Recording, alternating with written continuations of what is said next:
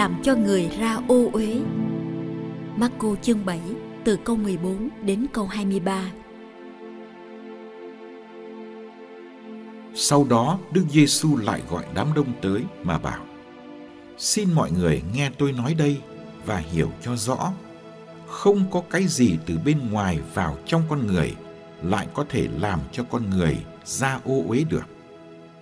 Nhưng chính cái từ con người xuất ra là cái làm cho con người ra ô uế. Ai có tai nghe thì nghe.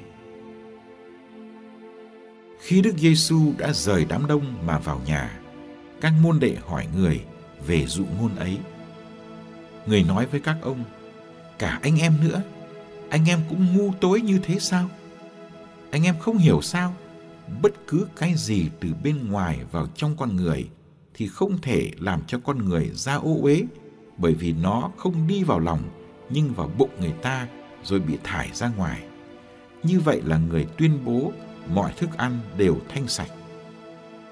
Người nói, cái gì từ trong con người xuất ra, cái đó mới làm cho con người ra ô uế. Vì từ bên trong, từ lòng người phát xuất những ý định xấu, tà dâm, trộm cắp, giết người, ngoại tình, tham lam, độc ác, xảo trá, chát táng, ganh tị, phỉ báng, kiêu ngạo, ngông cuồng. Tất cả những điều xấu xa đó đều từ bên trong xuất ra và làm cho con người ra ô uế.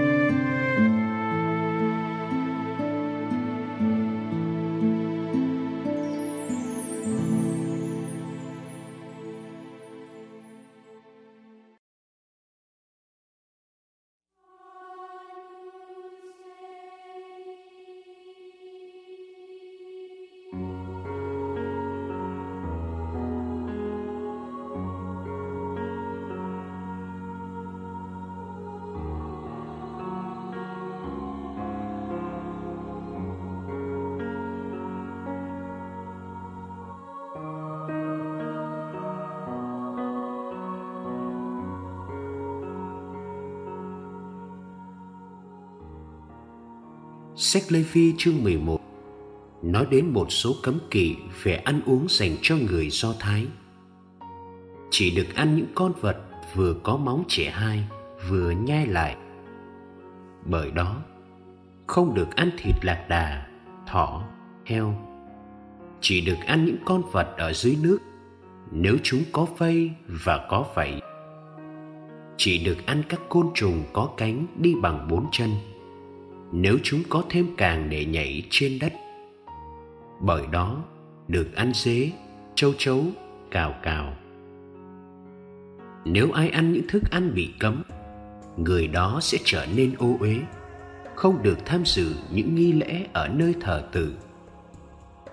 Chúng ta không quên, chuyện bảy anh em bị vua Antiocho ép ăn thịt heo. Và họ đã chấp nhận cái chết hơn là vi phạm luật Chúa.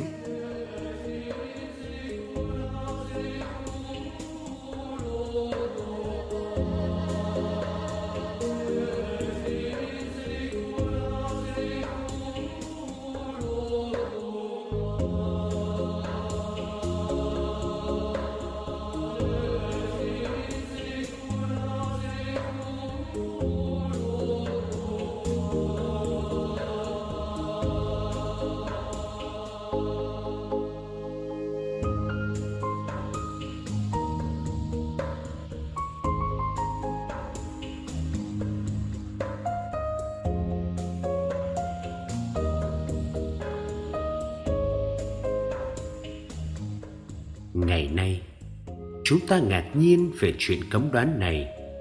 Nhưng vấn đề ăn uống đã từng là chuyện nóng bỏng trong giáo hội sơ khai. Một câu hỏi đã khiến giáo hội phải suy nghĩ. Sau khi trở nên Kitô hữu, dân ngoại có phải giữ những cấm kỵ trên không? Công đồng đầu tiên, chỉ cấm họ không được ăn huyết và thú chết ngạt lập trường của Đức Giêsu trong đoạn tin mừng hôm nay rất khác thường. Ngài nói một nguyên tắc có vẻ như đi ngược với sách Lê Phi. không có gì từ ngoài vào trong con người, lại có thể làm nó ra ô uế đối với đức giê xu chính cái xấu xa từ bên trong, từ trái tim con người, cái ấy mới làm cho con người nên ô uế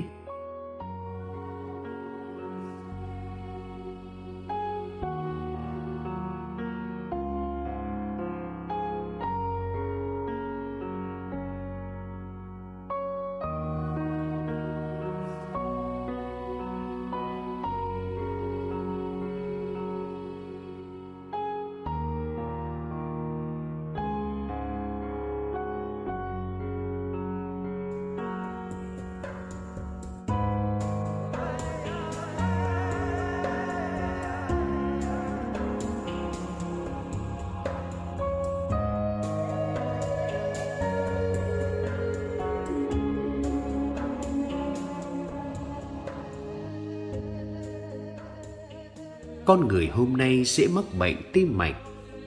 Trái tim, một cơ quan nhỏ bé nằm ở bên trái lồng ngực, thường bị căng thẳng và quá tải, dẫn đến đột quỵ.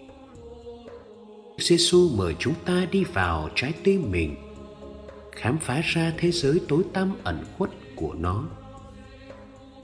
Chúng ta có thể ngỡ ngàng khi thấy ở đó không có tình yêu bác ái vị tha mà chỉ có những tình cảm hỗn độn của lòng vị kỷ. Đức Giêsu mời chúng ta nhận ra, những cái ô uế từ ngoài đi vào bên trong trái tim và những ý định ô uế từ trong trái tim xuất ra ngoài. Những ý định này có thể biến thành hành động hết sức nguy hiểm. Vấn đề không phải là khám tim định kỳ khi thấy đau ngực. Vấn đề là thanh lọc trái tim khỏi những đam mê tội lỗi đang làm nó bị hư hỏng từ bên trong.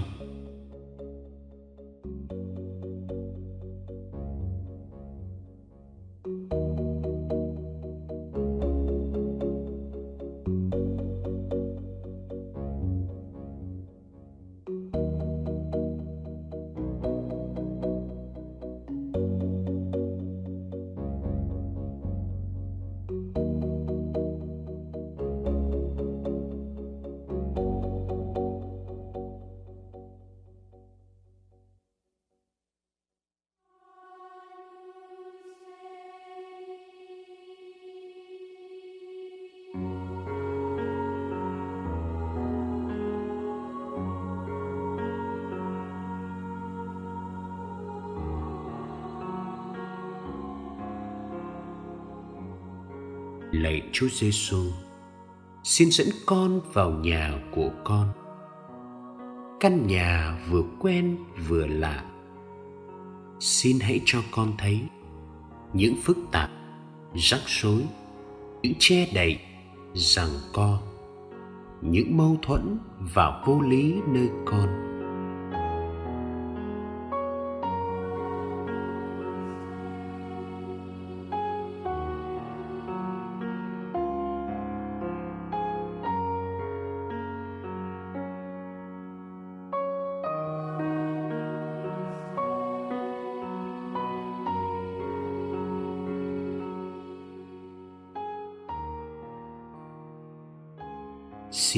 cho con thấy.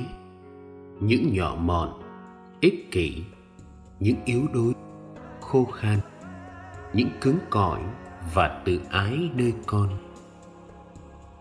Xin cho con ý thức những lo âu, sợ hãi đang đè nặng làm con ngột ngạt. Những nỗi đau thầm kín khiến đời con mất vui. Những vết thương không biết bao giờ lành những đổ vỡ khiến lòng con khép lại.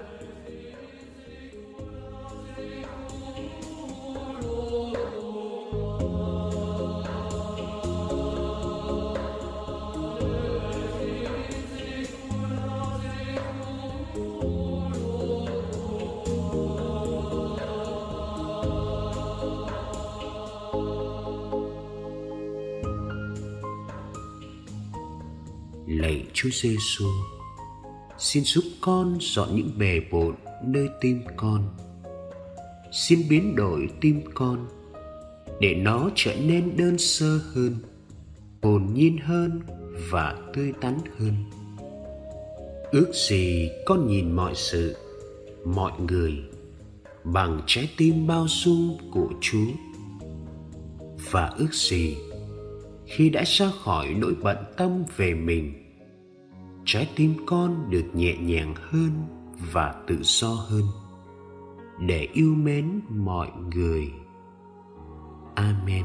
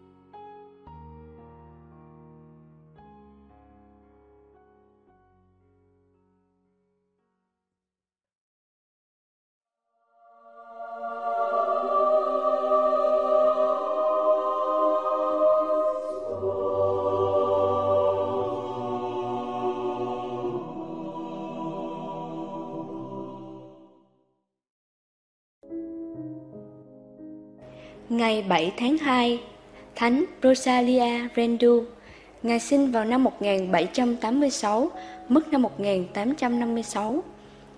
Vào giữa thế kỷ thứ 19, tu hội nữ tử bác ái đã dâng hiến cho giáo hội hai gương mặt độc đáo và hoàn toàn trái ngược nhau. Gương mặt thứ nhất là một gương mặt im lìm, mờ nhạt, không ai biết đến. Gương mặt tiêu biểu cho đức khiêm nhường và vân phục Gương mặt của nữ tử bác ái thầm lặng, Thánh Katarina Labori, Ngài sinh vào năm 1806, mất năm 1876. Gương mặt thứ hai là một gương mặt sáng chói, lừng danh, gương mặt tiêu biểu cho hoạt động bác ái, gương mặt của vị tông đồ khu phố Malfata, chân phước Rosalia Rendu. Gina Maria Rendu sinh ngày 9 tháng 9 năm 1786 tại Confort, Gate là một con gái lớn trong bốn người con gái của một gia đình ở miền sơn cước nước Pháp. Lớn lên trong thời cách mạng cấm đạo Pháp, Gine Maria được rước lễ lần đầu trong một thánh lễ, được cử hành trong hầm trú ẩn, ở nhà do vị linh mục được gia đình Rendu giúp đỡ cho ẩn nấp để tránh sự bắt bớ của cách mạng Pháp. Cha của Gine qua đời năm cô lên 9 tuổi, được sự giáo dục của các nữ tu dòng Ursuline tại Ghét và làm việc với các nữ tu dòng nữ tử bác ái tại một bệnh viện địa phương. Năm 16 tuổi, Gine xin gia đình gia nhập dự tu dòng nữ tử bác ái tại nhà mẹ ở Paris và nhận tên mới là Sir Rosalia. Sir Rosalia được chuyển về phục vụ cho tầng lớp nghèo trong khu phố Montaufa, nước Pháp. Trong 54 năm, Sơ đã giúp đỡ trong các nhà dưỡng lão, trường học, viện mồ côi, bệnh viện. Ngoài ra, Sơ cho thành lập hội bảo trợ người trẻ để hướng dẫn nhiều người trẻ đi vào con đường thánh thiện, mà hai gương mặt đáng nhớ là sinh viên Dubus, sau này là giám mục Anger và sinh viên Frederick O'Chanem hiện nay đã được nâng lên hàng chân phước. Sơ Rosalia giữ chức bề trên của tu hội năm 1815. Tu hội ngày càng phát triển và bành trướng. Mẹ Rosalia là người đóng góp thật nhiều cho tu hội, cho giáo hội và cho xã hội. Đã đào tạo được nhiều chuẩn sinh, trong số đó có chính nữ tu đã trở thành bề trên và tám nữ tu đi phục vụ sứ truyền giáo ở Ba Tây, Á Căng Đình, Ai Cập, Thổ Nhĩ Kỳ và Algeria. Trong hai năm cuối đời, mẹ Rosie trong hai năm cuối đời, mẹ Rosalia sống trong cảnh mù lòa, bệnh tật. Mẹ Rosalia Rendu qua đời vào ngày 7 tháng 2 năm 1856 tại Paris, nước Pháp. Đức Giáo hoàng Gioan Phaolô II đã công nhận kết nhân đức anh hùng cao độ của đứng đáng kính Rosalia Vendu ngày 24 tháng 4 năm 2001. Hai năm sau, Ngài đã tôn phong mẹ Rosalia Vendu lên hàng chân phước vào ngày 9 tháng 11 năm 2003.